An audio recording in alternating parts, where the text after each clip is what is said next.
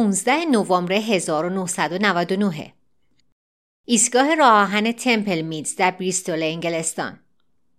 زنی در آن ایستگاه شلوغ انگار عجله داره. اون بخاری که دیدشو مختل می‌کنه رو کنار می‌زنه. اسمش ترزا گارنته اما اغلب از یک نام مستعار استفاده می‌کنه. گارنت یک کت دامن سیاه مخصوص روز پوشیده و کلاهی که با یک روسری ابریشم تزئین شده داره. این ترکیب رو از یک دوست ثروتمند باهوشش قرض گرفته تا بتونه به آسونی در جمعیت بر بخوره. اینطور به نظر می‌رسه که اون یک بانوی معمولیه که عجله داره که به قطار برسه. اما ترزا گارنت که تنها 21 سال داره زندگی غیر معمولی داشته. اون ریشه کارگری داره و زمانی که مادرش در یک دارالمجانین از دنیا رفت یتیم شده بود. اما اون حالا یه خانواده جدید داره. گارنت برای اونا و ارزش هایی که براش ایستادگی می‌کنن. شیشه ها شکسته بود. خودش رو به مجسمه در مجلس عوام زنجیر کرده بود و به حکم زندان هم تن نداده بود. اون در نهایت سر یک مرد رو در سکو می‌بینه. ملاقات با اون مرد تنها دلیل سفر امروزش به بریستوله. اون باید پیامی رو برسونه. اون پیام رو در یک پاکت بزرگ که به آستر کتش دوخته مخفی کرده و محکم نگهش میداره. اون مرد با اطرافیانش و یک دیوار محافظ از پلیس دوره شده. از بقیه کوتاهتره اما در یک اوورکوت خز بسیار حجیمه. کلاهش هم برق میده. این مرد توجه همگان رو در سکو به خودش جلب کرده. صورتش که شبیه بولداگه به آسونی قابل تشخیصه. اون وزیر کشور وینستون چرچیله. گارنت خیلی آروم نزدیک میشه. صدای پاشنه چکمش روی سکو به صورت ممتد شنیده میشه. چرچیل در حال معرفی شخصی به جمعیتیه که دورش جمع شدن. این زن قد بلند قبل از اینکه لبخند ملایم به اونا بزنه قد چرچیل رو نسبت به خودش اندازه می‌گیره. ترزا همسر چرچیل کلمنتین رو می‌شناسه. گفته میشه که اون زیرک و حامی حق رأی زنانه.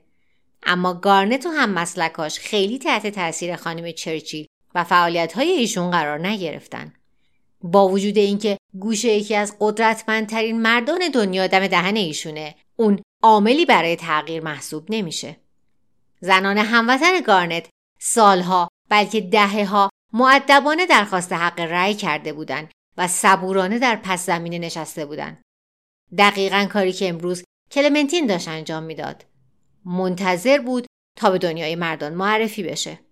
اما به نظر گارنت زمان صحبتهای در گوشی تموم شده بود.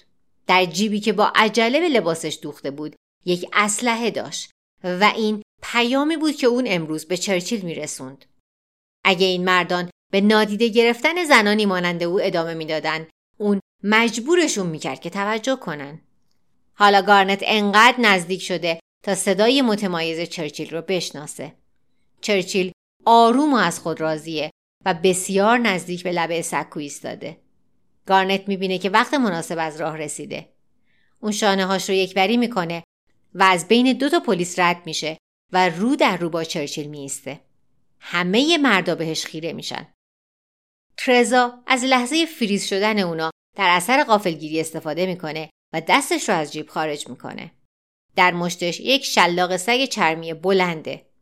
اون اسلحهش رو روی یکی از شانه هاش میچرخونه و پایین میاره و به سر وزیر کشور می‌زنه. چرچیل تلو تلو می‌خوره و کلاهش به زمین میفته. گارنت به جلو شیرجه میره و یک بار دیگه اونو می‌زنه. یک قدم دیگه مونده تا چرچیل بین واگن ها روی ریل بیفته. گارنت دستش رو بالا می‌بره اما در همون لحظه کلمنتین چرچیل روی یک کپه باربونه میپره و آستین شوهرش رو می‌گیره و اونو از لبه سکو دور می‌کنه. بعدش هیاهویی در می‌گیره. پلیس گارنت رو محاصره و دستگیر می‌کنه. چرچیل نگاهش رو خیره نگه میداره و چونش رو که از ضربه قرمز شده لمس می‌کنه. کلاهش بیشتر ضربه رو تحمل کرده و آسیب چندانی بهش نرسیده و خونریزی هم در کار نیست. همین که پلیس گارنت رو از سکو دور می‌کنه تا اونجایی که می‌تونه دست و پا می‌زنه و فریاد می‌زنه و نهایت قوقایی که ساختنش در توان یک زن باشه رو ایجاد می‌کنه و بلندتر از هر حرف دیگه ای شعار سافرجت ها رو فریاد می‌زنه عمل نه حرف آقای چرچیل حق رأی برای زنان. Deeds not words.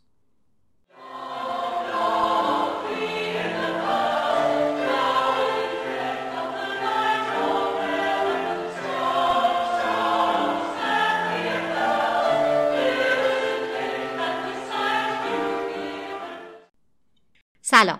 من محسا محق هستم و این اپیزود 46 م از پادکست دومیمه که در آذر ماه سال 1402 خورشیدی منتشر میشه.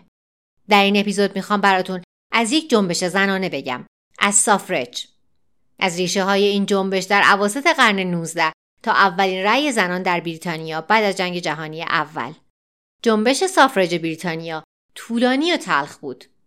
برای دهه ها زنان درخواست کرده بودند که در مسائل سیاسی دخالت داشته باشند اما همیشه با تقاضای اونا مخالفت شده بود. در ابتدای قرن بیستم سافرجت ها خیلی ساده دیگه جواب نه را نپذیرفتن. این گروه نسبتا کوچیک زنان برای بردن این مسئله به کانون توجه و صدر دستور کار سیاسی و اجتماعی اقدامات عملی انجام دادن. اما همین که روشهاشون خشونت بارتر می‌شد از جمله بمبگذاری آتیش زدن بسیاری از اعضا این گروه را ترک کردند ترزا گارنت هم یکی از کسایی بود که از گروه جدا شد. اما چه چیزی این زنان معمولی رو تندرو کرد؟ چطور یکی از اعضای سافرجت تبدیل به خطرناکترین زن در انگلستان در عصر ادوارد شد؟ اونا انقلابی بودن یا تروریست؟ یا شایدم یک اکثریت تحت ستم که حذف اونا از دموکراسی راه قانونی برای اعتراضشون نذاشته بود. این گفته از چرچیل بسیار معروفه که هرگز در درگیری های نوع بشر اکثریت این همه چیز را مدیون یک اقلیت نبوده است. Never in the field of human conflict was so much been owed by so many to so few. همین جمله جناب چرچیل رو در مورد سافرجت ها میشه اینجوری تفسیر کرد که در زمینه جنبش حق رأی زنان هرگز اکثریت این همه دستاورد و مدیون یک جمع کوچیک نبوده. این اپیزود یک داستان تک قسمتیه و عینا از پادکست انگلیسی زبان Short History Of یا تاریخ مختصر از مجموعه پادکست های کمپانی Noiser نقل میشه. اگر احیانا جایی بخوام به روایت چیزی اضافه کنم حتما قبلش اعلام می‌کنم. من کارشناس تربیت کودک نیستم. بچه هم ندارم ولی نظرم اینه که این قصه اصلا مناسب بچه ها نیست.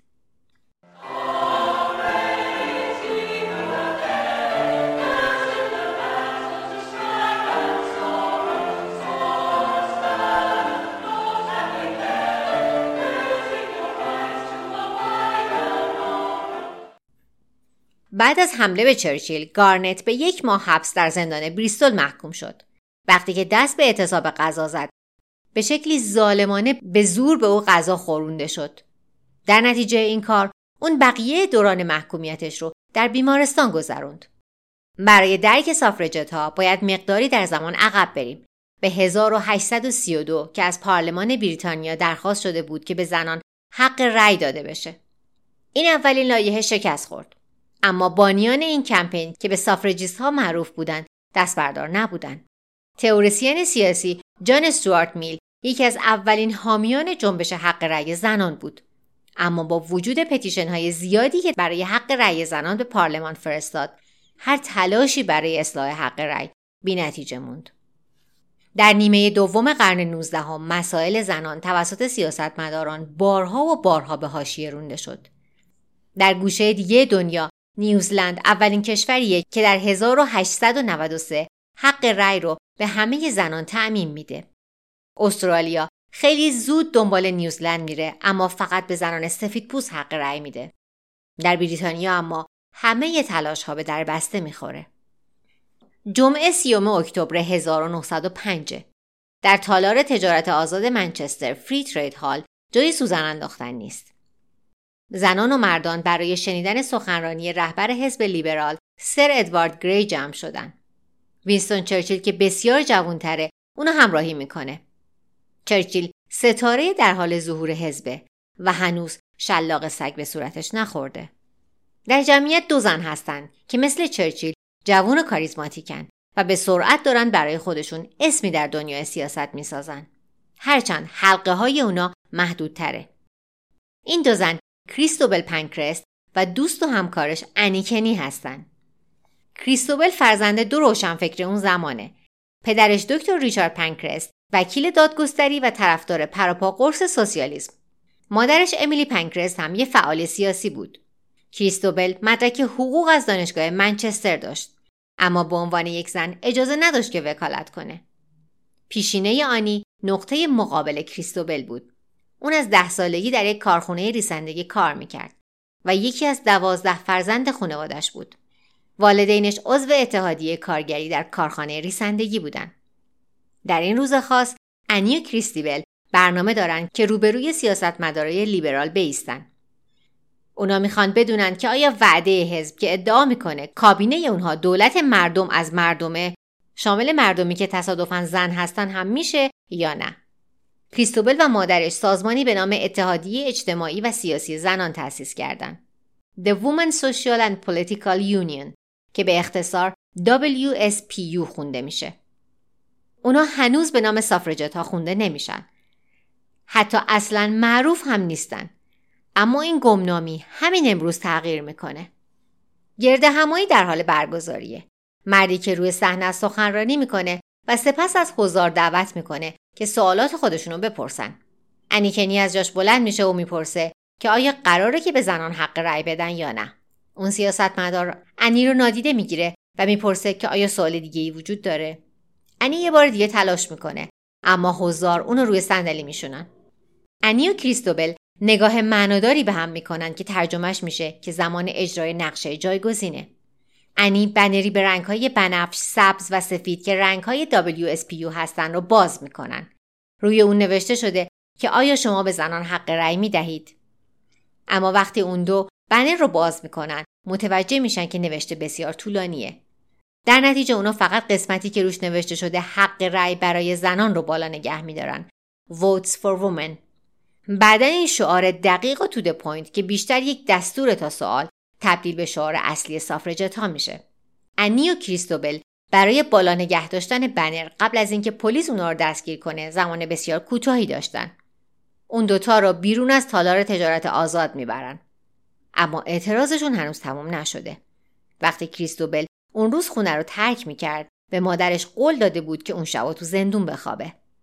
اما کسی شما رو صرفا برای به هم زدن یک گرد همایی دستگیر نمی‌کنه. در نتیجه همین که پاش به پیاده روی خیابون رسید به صورت پلیسی که اونو بیرون کرده بود توف کرد. شما قطعا برای توهین به افسر پلیس که نماینده قانون بازداشت میشید. این اولین حرکت پرخاشگرانه و مبارزه جوی WSPU بود. وقتی پرونده به دادگاه ارجاع شد به کریستوبل و انی این فرصت داده شد که به جای رفتن به زندون جریمه پرداخت کنن. اون دو نپذیرفتن و به زندون استرنج ویز رفتن. اون شب امیلی پنکرست و خواهر دومش سیلویا مراسم آینی برای زندانیان در پارک نزدیک زندون برگزار کردند. این پرونده و دادگاهش توجه زیادی جلب کرد و پوشش مطبوعاتی وسیعی هم داشت. امیلی از پشت کامیون با جمعیتی صحبت کرد و گفت که اعضای WSPU قانون شکن نیستن. اونا قانون سازن. اونا درگیر جنگی برای به دست آوردن حقوقشون هستن و کریستوبل و انی تازه گلوله اول رو شلیک کردن.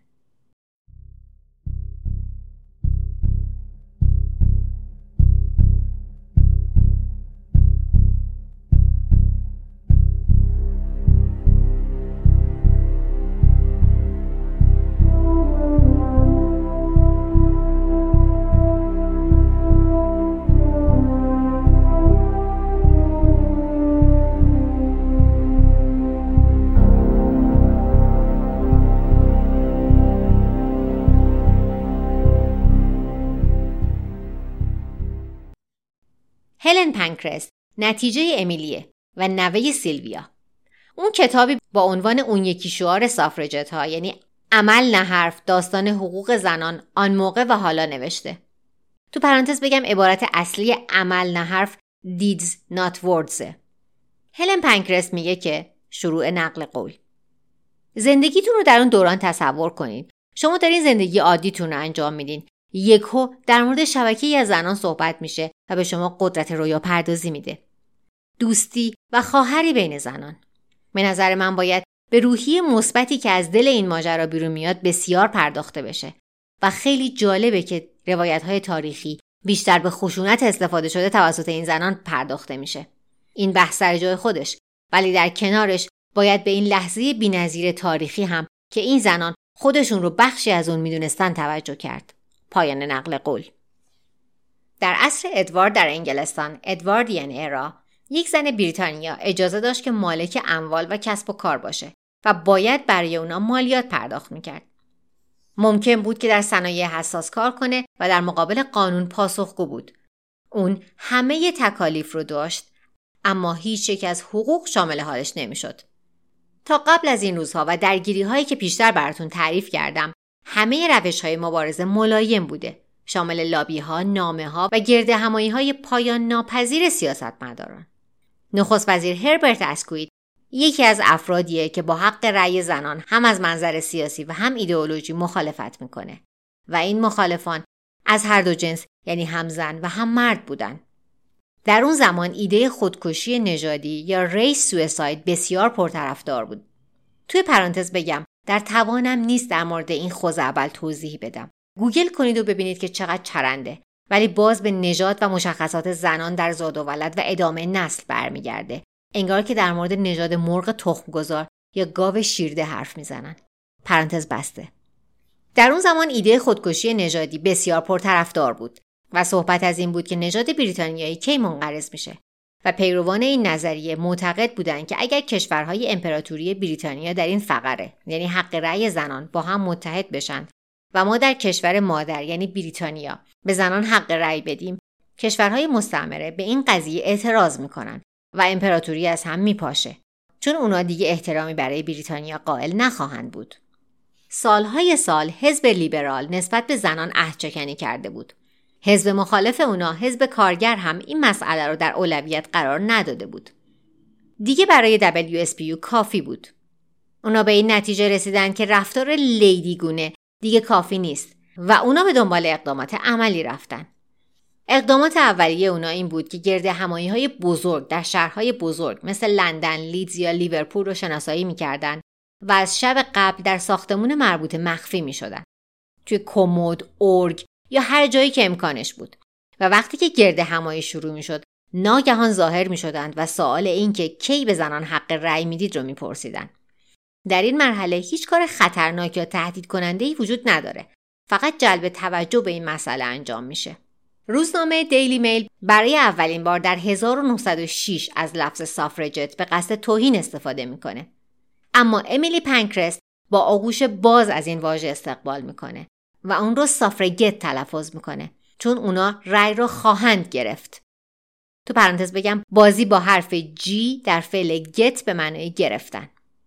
WSTU خیلی زود به قدرت رسانه پی می‌بره. چیزی که اونا می‌خواستن افتادن سر زبونا بود و تهدید به زندان براشون مهم نبود. اونا آماده ی این کار بودن چون در اون صورت روزنامه ها در مورد دستگیری ها می نوشتن. اونا عاشق این بودن که صد راه سیاست مدارا بشن و کم کم به دنبال اونا راه افتادن. مثلا اونا به کلوب های گلف می‌رفتن جایی که سیاستمدارا آخر هفتهشون رو اونجا میگذرونن. پشت بوته ها قایم می شدن و ناگهان بیرون میمدند و همون سوال رو میپرسیدند کی به زنان حق رأی می‌دید این کار سیاستمداران رو تحقیر و در نتیجه عصبانی می‌کرد و این کاری بود که سافرجت ها بیشتر از هر چیزی عاشق انجام دادنش بودن این حرکت بسیار موفقیت آمیز بود چون پوشش خبری بزرگی می گرفت. سافرجت ها ثابت کردند که در ایجاد پروپاگاندا و شبکه سازی بسیار زیرکن. اونا لباس های برازنده اصر ادواردی می پوشیدن که بلند و سفید بود و این مقابله ای بود با این روایت که سافرجت ها زنانی بدون زنانگی هستند و همونایی هستند که نتونستن شوهر پیدا کنن. اونا جواهراتی به رنگ بنفش، سبز و سفید یعنی رنگ های WSPU طراحی می‌کردن و به کار می بردن. این جواهرات شامل سنجاق سینه، سنجاق سگ و کلیپس مو می‌شد که زنها برای نمایش حمایت از جنبش ازش استفاده می‌کردند. بعضی از این جواهرات ارزون و بعضیاشون گرون قیمت بودن. سافرجت ها در زنان تمامی طبقات و با هر پیشینه ای طرفدارایی داشتن. در نتیجه متناسب با هر بودجه چیزی می ساختن.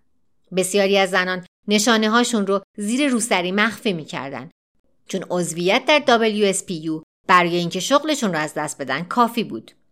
معلم از شرکت در گرد همایی های WSPU من می شدن. خدمتکارا وقتی صاحب کارشون متوجه می شد که اونا کنجکاوی سیاسی دارن از کار اخراج می شدن.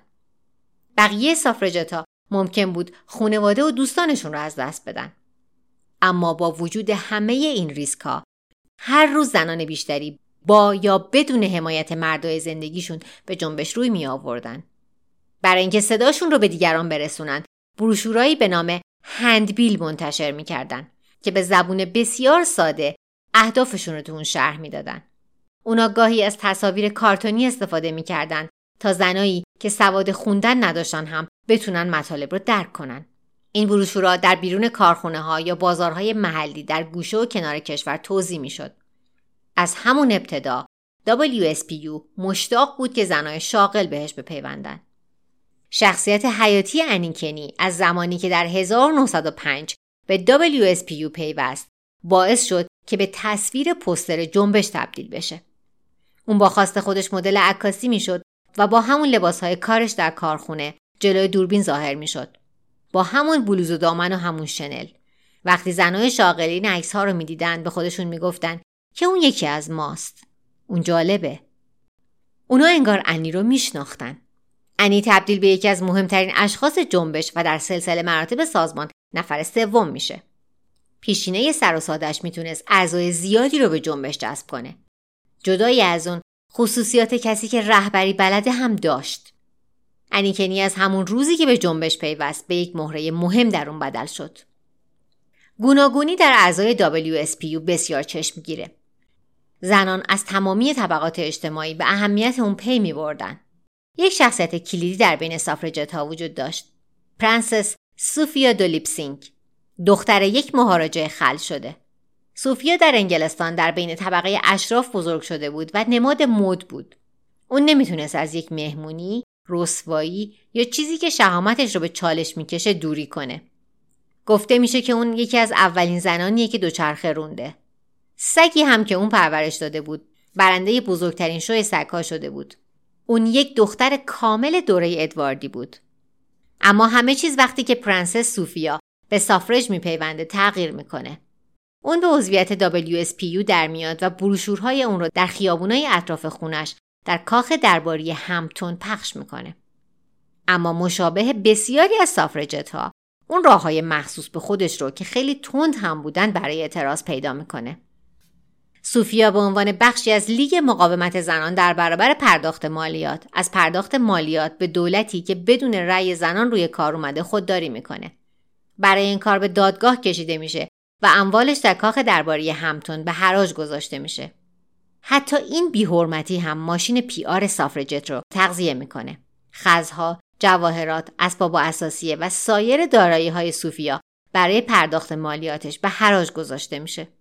همزمان WSPU یک راهپیمایی درست در مقابل محل حراجی برپا می‌کنه و این شعار رو فریاد می‌زنه بدون حق رأی مالیاتی در کار نیست. No vote, no tax. هیچ موقعیتی برای پوشش خبری رو نباید از دست داد. تا اونجا که به WSP مربوطه هیچ چیزی به اسم بدنامی یا بد پابلیسیتی وجود نداره. در 1909 دو سافرجت به نامهای دیزی سالمان و السپت مکللند سعی کردند تا خودشون رو به عنوان نامه های انسانی به دفتر نخست وزیر پست کنن. یک پسر بچه های پیام رسان تلگراف با گرفتن مبلغی به عنوان تم دو زن رو به خونه شماره ده خیابون داونینگ که محل کار و اقامتگاه نخست وزیر بریتانیاس رسوند. اما مقصد از دریافت مرسول خودداری کرد و اونا به اداره پست به عنوان مرسوله برگشتی یا به اصطلاح کارمندان اون زمان پست نامه های مرده برگردونده میشن. قطعا که یک عکاس سافرجت حی حاضر بود که تمامی اتفاق رو ثبت کنه. تصویر کذایی روی صفحه اول روزنامه دیلی میل فرداش چاپ میشه. نخست وزیر هربرت اسکویت میگه که این اتفاق باعث سرگرمی بسیار شده و همچنان درخواست ملاقات این زنان رو رد می‌کنه. یه سافرجت دیگه به نام فلورا دورموند حرکات محیرالعقول بیشتری انجام میده. اون سواره قایق میشه و در رودخونه تیمز در مرکز لندن میرونه تا بر سر اعضای پارلمان که روی تراس خصوصی ساختمان پارلمان نشستن فریاد بزنه.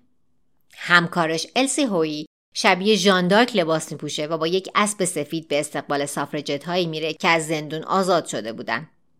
یه تندروی دیگه به اسم ادیت گرود تور یک نمایش موزیکال گذاشته بود. اون حرکات نظامی رو به نمایش میگذاشت که زنان می‌تونستن در دفاع شخصی در خیابونهای خطرناک لندن ازش استفاده کنن.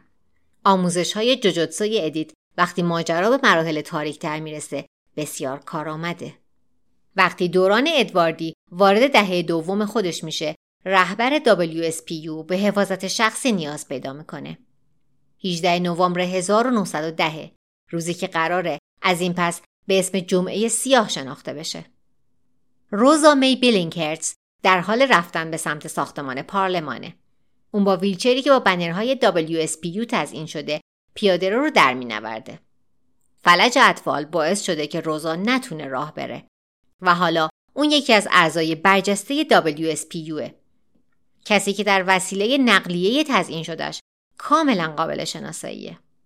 اون در راه پرنس سوفیا دولیپسینک رو می‌بینه که همراه با امیلی پنکرست و انی کنی در حال رفتنه. حدود 300 زن در گروه های کوچیک در راهپیمایی حضور دارن. گروه های کوچیک برای اینه که دستگیر نشن. هدف زنها از این راهپیمایی گرفتن یک قرار ملاقات با نخست وزیره. در ژانویه گذشته اسکویت قول داده بود که از لوایح مصالحه Conciliation Bills حمایت کنه. این لوایح به حدود یک میلیون زن حق رأی می‌داد.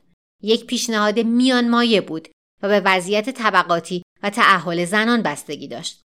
اما امیلی پنکرست به اون به چشم قدم اول در مسیر درست نگاه می‌کرد و توافق کرد که در طول زمانی که این لایحه به پارلمان میره WSPU دست از اقدامات خشونت آمیز برداره. اما ده ماه بعد درست در زمانی که لوایح مصالحه در یک قدمی قانون شدن بودن از کویتون رو متوقف می‌کنه. کمپین های سافرجت ها مجددا آغاز شدن. امروز در راهپیمایی اما برخلاف همیشه خبری از همخانی آهنگ های محبوب زنان نبود. روزا می بلینکرتز می‌دونست که آواز خوندن در زمان خوشحالی یا غم امید یا ناامیدی آسونه و سافرجت ها همه آوازها رو در طی سالها خونده بودن اما امروز به دلیل عصبانیت خاموش بودن تنها صدای یک نواخت چکمه هاشون و چرخهای ویلچر روزا شنیده می‌شد. یک صبح سرد ماه نوامبر بود و روزی نبود که کسی بیرون پرسه بزنه. اما با این وجود وقتی زنان به میدان پارلمان رسیدن عده زیادی رو اونجا دیدن. پلیس های یونیفرم پوشیده ای تظاهر کنندگان رو به خط می‌کنن. این پلیس ها مجهز به باتون هستند و اجازه نمیدن که افراد به ساختمان پارلمان برسن. یک جمع تماشاگر هم وجود داره. چیزی که زنها در این لحظه نمی‌دونن اینه که بسیاری از این تماشاگرها افسران پلیس با لباس شخصی هستند که از شرق لندن برای تقویت نیروهای امنیتی اومدن. برای امیلی پنکرس و همکاران جای تعجب نیست که نخست وزیر قبول نمی‌کنه که با گروه نماینده سافرجت ها دیدار کنه. اونا سعی می‌کنن که به زور وارد ساختمان پارلمان بشن. این کار پاسخ خشن و ظالمانه ای از سمت پلیس داره. خیلی زود تنها صدایی که شنیده میشه صدای شکستن دست و پا و جیغ و مشتیه که به زنان می‌خوره. روزا در این بلبشو دستگیر میشه. اون قادر نبود که با ویلچر از اون صحرای محشر فرار کنه. همین که این طرف و اون طرف میره می‌بینه که دوستاش در حال مش خوردن توی صورتشون پرت شدن به سمت اسبها و کتک خوردن با باتون هستن. ناگهان کسی روزا رو به عقب می‌کشه. یه پلیس ویلچرش می‌گیره و به سمت خیابون کناری می‌بره. وقتی از دور نگاه می‌کنه متوجه میشه که سکوت حاشیه خطرناکتر از اون شورش پرهیاهوه. اون پلیس روزا رو از روی ویلچرش بیرون روی زمین میندازه و دستش رو دور کمرش حلقه می‌کنه و تقریبا انگشتش رو میشکنه. اون افسر در یک حرکت ناجوان مردانه والف های چرخها رو با خودش می‌بره و در نتیجه اون زن توانیاب همونجا کنار خیابون بدون توانایی جابجایی میمونه.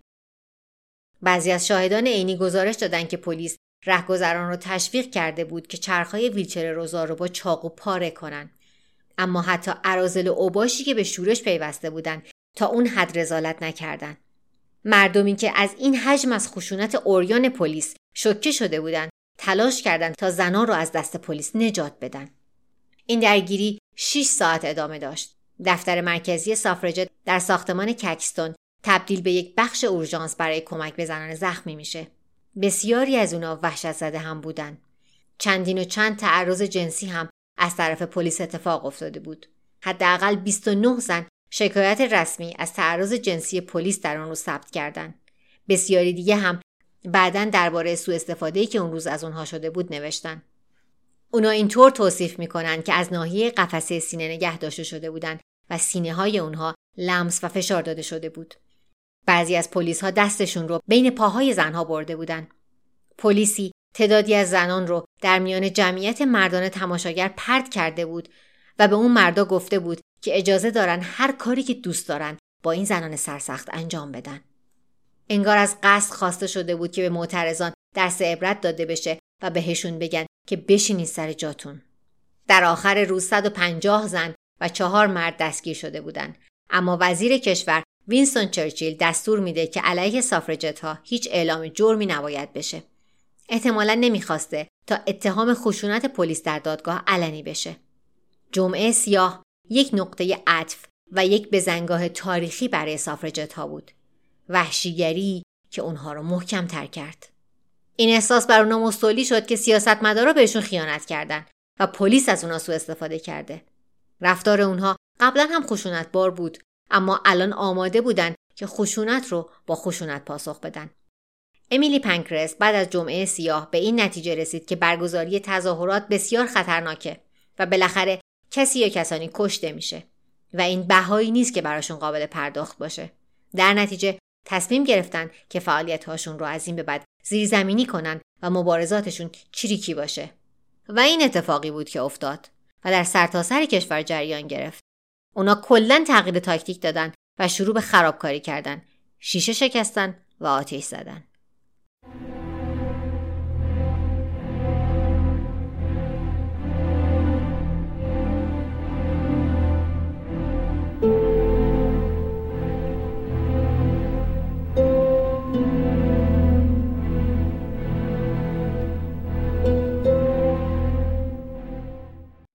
در سال 1909 زنی به نام ماریان والاس دانلاپ برای نوشتن یک نقد قول درباره آزادی سیاسی روی دیوار مجلس عوام دستگیر شد.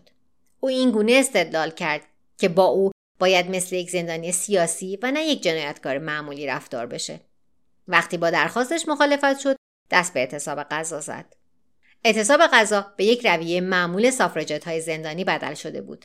بعد از اینکه از زندان آزاد می شدن، WSPU به زنان مدال می‌داد. این مدال ها به شکل سنجاقهایی بودند که بتونن اون روی لباسشون استفاده کنن. درست مثل سربازا. اونایی که اعتصاب غذا کرده بودند رتبه های بالاتری به دست می آوردن. در این زمان دیگه روش های اعتراضی زنان کاملا به شیوه خشونت میز انجام می شد. زنانی که اعتصاب غذا می‌کردند سربازان پیاده بودند. امیلی پنکرس که حالا پنجاه و چند سالشه شخصا دفعات زیادی دست به اعتصاب غذا زده بود. همچنین دختراش و تمامی سافرجت های عالی رتبه. دولت لیبرال نگران اینه که یکی از سافرجت ها در زندان از دنیا بره.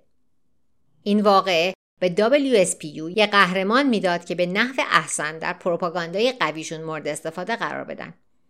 در نتیجه به کسی که اعتصاب غذا کرده بود به زور غذا خورونده می‌شد.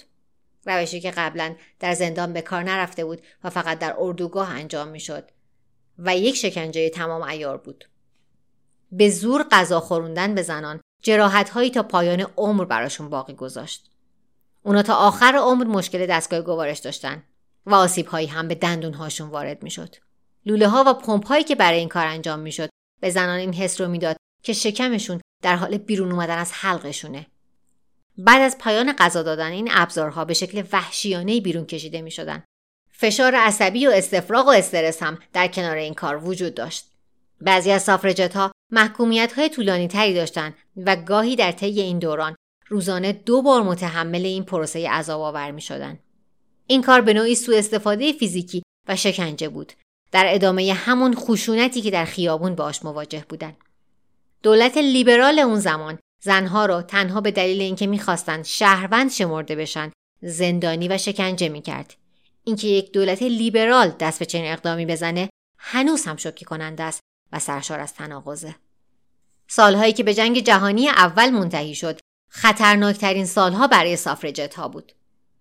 امیلی پنکرس در 1912 طی یک سخنرانی در رویال آلبرت هال به زنان یادآوری می‌کنه که WSP به دنبال عمل نه حرف deeds not words او همونجا عهد می‌کنه که شخصا مسئولیت همه اقداماتی که زنان به نام جنبش انجام میدن رو به عهده بگیره. یکی از پرخاشگرترین سافرجت ها زنی آلمانی به نام کیتی ماریانه اون برای کار در تئاترهای موزیکال به لندن مهاجرت کرده و به این نتیجه رسیده که هنرپیشه ها توسط مدیران و حامیان مورد سوء استفاده قرار می گیرن و از زنان بازیگر هیچ حمایت قانونی نمیشه. کیتی در یک لحظه میتووار به WSPU میپیونده و تبدیل به یک مهره کلیدی در حکومت وحشت دنیای کریستوبل پنکرست میشه. کیتی عملیات بمبگذاری و آتش زدن در کلیسا و ایستگاه های راهن انجام میده. اون به پنجره اداره های پست، مغازه ها و حتی یک بار وزارت کشور آجر پرت می‌کنه. کارهاش دو هدف دارن. حد اکثر آسیب زدن و توجه خبری گرفتن با حداقل آسیب انسانی. در ماه جون 1913 اون هرس پارک ریس رو آتیش می‌زنه و به سه سال زندان محکوم میشه. کیتی ماریان به عنوان خطرناکترین زن در انگلستان دوره ادوارد شناخته میشه. اون اقدامات عملیش رو با شغلش روی صحنه ترکیب می‌کنه. یک بار که بعد از دست دادن به اعتصاب غذا و غذا خوروندن اجباری از زندان آزاد میشه مستقیم برای تمرین نمایش میره برای سافرجت ها زندگی ادامه داره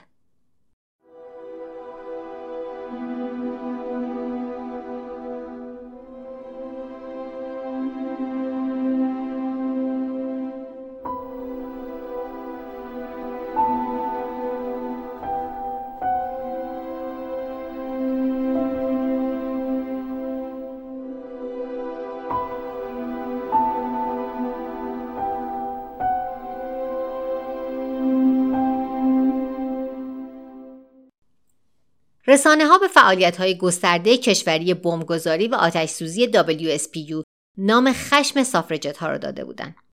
سطح خشونت اونها باعث شد که عدهای WSPU رو ترک کنند. از جمله زنی که با شلاق چرمی به وینستون چرچیل حمله کرده بود. ترزا گارنت. اما اونایی که میموندن مشتاق به این جنگ ادامه می‌دادن. سافرجت ها در 1913 وزیر خزانهداری دیوید لوید جورج رو هدف انفجار قرار دادن. اونا بمب رو در تئاتر سلطنتی دوبلین جاسازی کردند. جایی که نخست وزیر اسکویت هم جزو حضار بود. در 1914 حمله هایی هم علیه نیروهای پلیس انجام دادن. کریستوبل پنکرست به این شکل از این حمله ها دفاع می‌کنه. شروع نقل قول. زمانی که مردان از مواد منفجره و بمب استفاده می‌کنن به اون نام جنگ میدن چرا زنان نباید از همان سلاح مردان استفاده کنند؟ پایان نقل قول.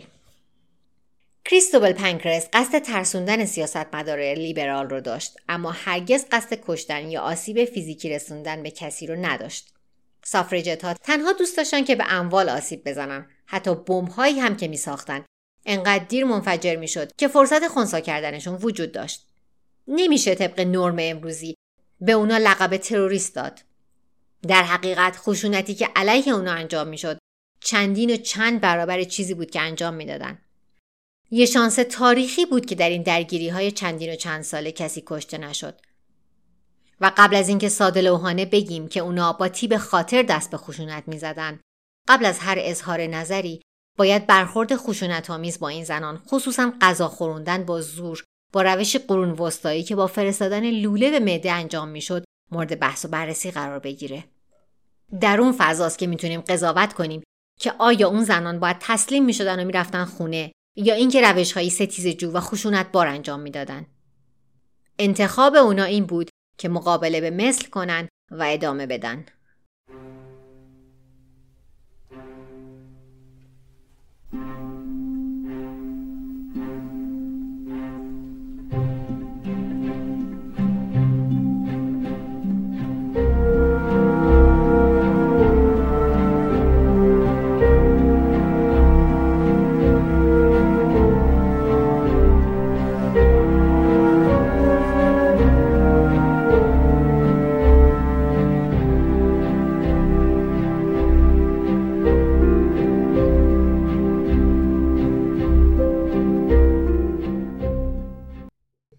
در چهارم June 1913 هزاران نفر به سمت لندن اومدن. روز داربیه. حساسترین روز در تقویم مناسبت های اجتماعی. شاه جورج پنجم برای تماشای مسابقه اسبش انمر اومده. زنی به نام امیلی وایلدینگ دیویدسون در جمعیته. اون یک suffragette قسم خورده است و بارها از اعتصاب غذا و غذا خوروندن به زور جون به در برده.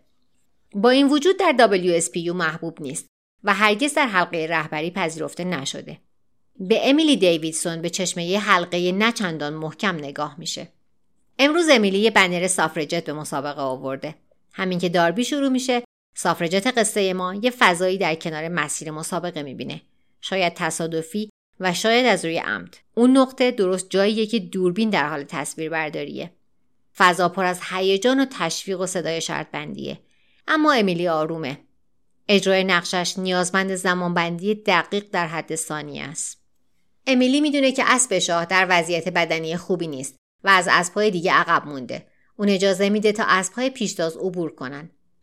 همین که سوارکار انمر رو می‌بینه در مسیر مسابقه میسته و به اون اسب که به سرعت در حال دویدن نزدیک میشه.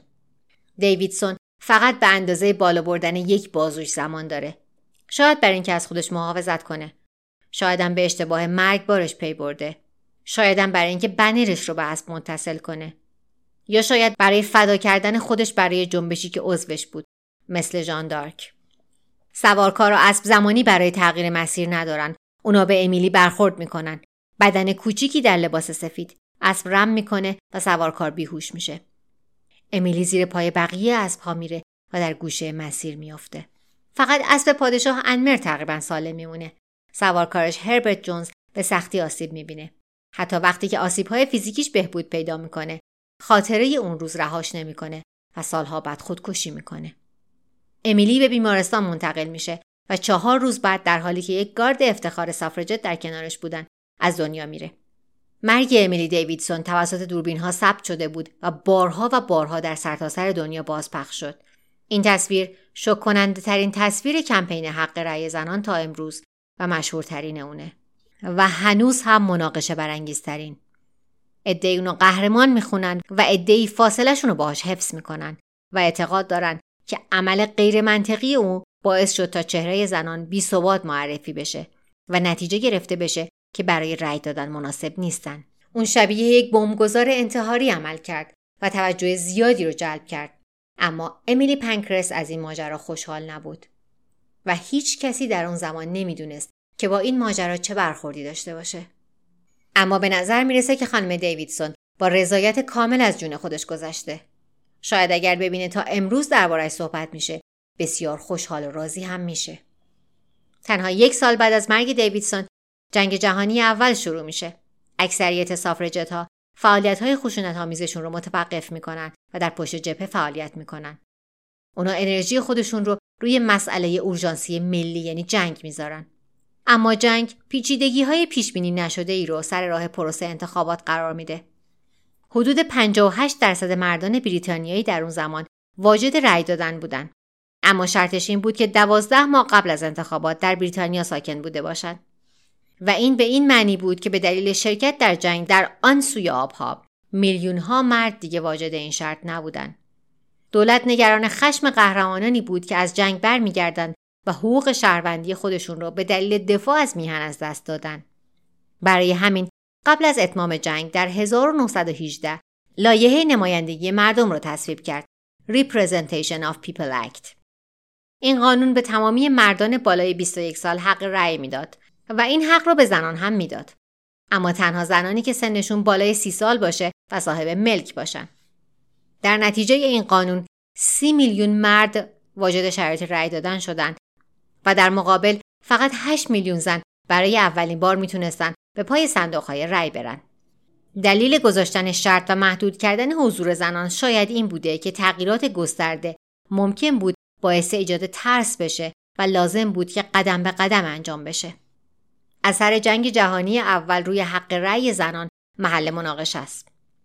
در اثر جنگ تغییرات سریع اجتماعی اتفاق افتاده بود و ظرف چهار سال مردم به دیدن اینکه زنها نقشهایی که سابقا مردانه محسوب می‌شد رو به عهده بگیرن عادت کرده بودند مثل رانندگی آمبولانس یا ساخت سلاح سنگین همه این موارد در طی جنگ جهانی اول در بریتانیا اتفاق میافته اما بسیاری معتقدند که اشتباهه که اثر جنگ روی حق رأی زنان رو بیشتر از جنبش طولانی و رادیکال سافرج بدونیم.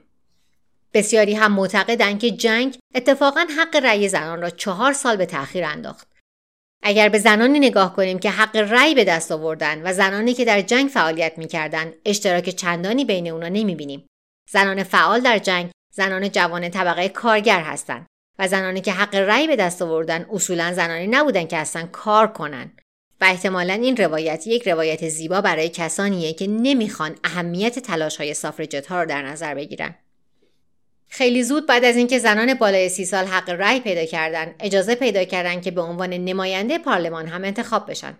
اولین زن منتخب یک سیاستمدار ایرلند شمالی به اسم کانستانس مارکوویتس بود. اما به دلیل سیاست های حزب شینفین که عضوش بود کرسی رو نمیپذیره. اولین زنی که به عنوان عضو پارلمان وارد مجلس عوام میشه یک آمریکاییه. در 28 نوامبر 1919 یک زن فریبنده در سکوی ایستگاه قطار لندن قدم می‌زنه. لباسش بسیار با سلیقه و خوشدوخته. یک کت سیاه و کلاه سگوش با پر سفید. او رشته های مروارید زیادی در گردنش داره. اگر اون برای روز اول شغل جدیدش مضطربه حقیقت اینه که بایدم باشه. نانسی استر به معاشرت با حلقه الیت جامعه عادت داره. اون در امارت کلیودن زندگی می‌کنه که ملک وسیعی در حاشیه رودخانه تیمزه. این امارت که بیشتر یک قصر هدیه عروسیشه و اون حالا به عنوان عضو پارلمان انتخاب شده.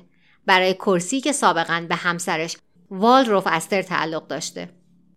در طول مبارزات انتخاباتی ایرادی که به اون وارد بوده این بوده که از طبقه ایه که مسائل زنان شاغل رو درک نمی‌کنه. اما رفتار گرم و صمیمیش باعث شد تا انتخابات رو برنده بشه. و حالا نانسی استر به لندن رسیده و آماده است که تاریخ ساز بشه. همین که به انتهای سکو می‌رسه صدایی میشنوه. یک گروه از زنان جمع شدن و بنری تکون میدن. نانسی استر هرگز در جنگ صلیبی سافرجت ها وارد نشده بود. اون هرگز نه از اقدامات نرم و نه از رفتارهای خشن این گروه حمایت نکرده بود. اما در مورد اونها همه چیز رو می‌دونست. وقتی یکی از اونها اولین زن عضو پارلمان رو می‌بینه همشون مثل زنبور دورش جمع میشن. در یک لحظه نانسی فکر می‌کنه که این زنها عصبانیان چون بعد از دو دهه تلاش و زندان و اعتصاب غذا و تحمل خشونت و شکنجه غذا خوروندن به زور کسی که وارد پارلمان میشه یکی از اونا نیست. اما یکی از سافرجت ها کمی جلو میاد و به نانسی استر خوش آمد میگه. اون میگه که این آغاز یک عصر جدیده اون زن ناشناس به عضو جدید پارلمان میگه من خوشحالم که برای رسیدن به این روز زجر کشیدم. ده سال دیگه تلاش و مبارزه لازمه تا زنان به حق رأی با شرایط مساوی با مردان برسن. امیلی پنکرست تنها چند هفته قبل از تصویب قانون در 1928 از دنیا میره. دختراش کریستوبل و سیلویا بعد از یک تنش تلخ راهشون از هم جدا میشه. اما فعالان سیاسی شجاع و جنگجو باقی میمونن. بسیاری از سافرجتا به تلاششون برای حقوق زنان ادامه میدن. کیتی ماریان که هنرپیشه بود به آمریکا مهاجرت می‌کنه و اونجا کنترل زاد و ولد رو تبلیغ می‌کنه. پرنسس سوفیا دولیپ سینگ جنبش حق رأی زنان رو به هندوستان می‌بره. کارگر سابق کارخونه انی کنی در دوران جنگ برای وزیر مهمات دیوید لوید جورج کار می‌کنه. همون وزیری که suffragette ا خونش منفجر کرده بودن. بعد از جنگ انی کنی با فعالیت های خشونتبار خدافظی می‌کنه و مثل بسیاری از زنها از اثرات دائمی جراحات ناشی از اعتصاب غذا و غذا خوروندن به زور رنج می‌بره. اولین موج فمینیسم در بریتانیا به پایان رسیده. اقدامات عملی سافرجت ها الهام بخش فمینیست ها برای جنگیدن برای حقوق زنان در قرن بیستم بوده.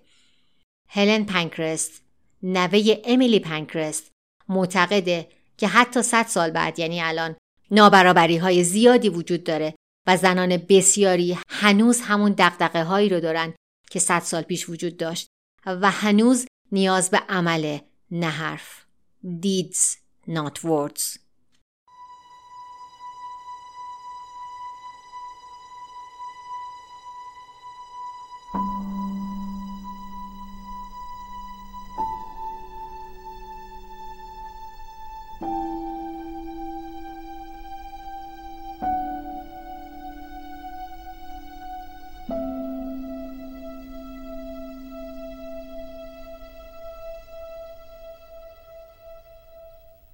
اگر قصه های دومیم رو دوست دارین اونو به دوستانتونم معرفی کنین.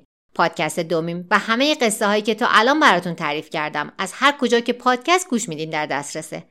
فقط فراموش نکنین وقت search بین کلمه دو و میم یه فاصله بزنین. صفحه شبکه های مجازیش رو هم با search همین اسم پیدا می‌کنید. محق دوتایارم که دیگه می‌دونم یادتونه. تا قصه بعدی خیلی مراقب خودتون باشید.